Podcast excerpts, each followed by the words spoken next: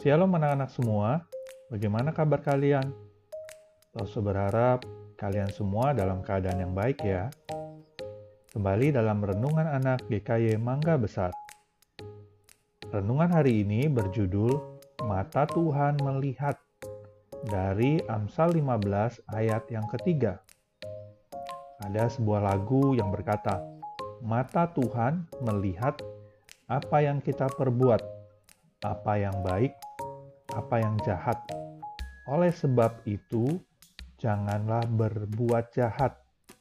Tuhan melihat. Apakah benar Tuhan melihat? Ya, Tuhan melihat segala sesuatu.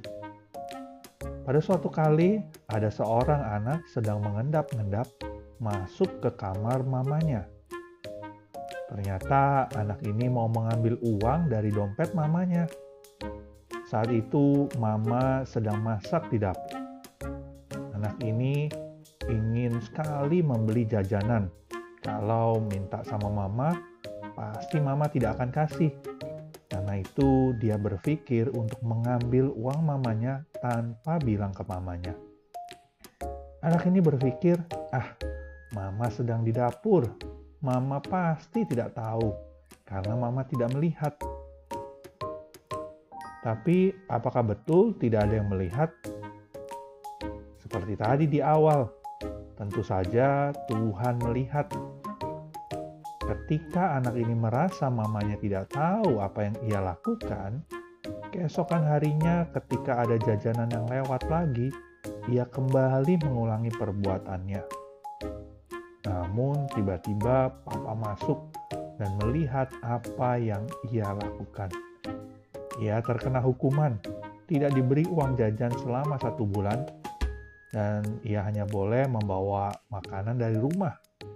Ia menyesal papa mama menasehati bahwa itu adalah perbuatan dosa. Anak-anak, Tuhan melihat apa yang kita lakukan.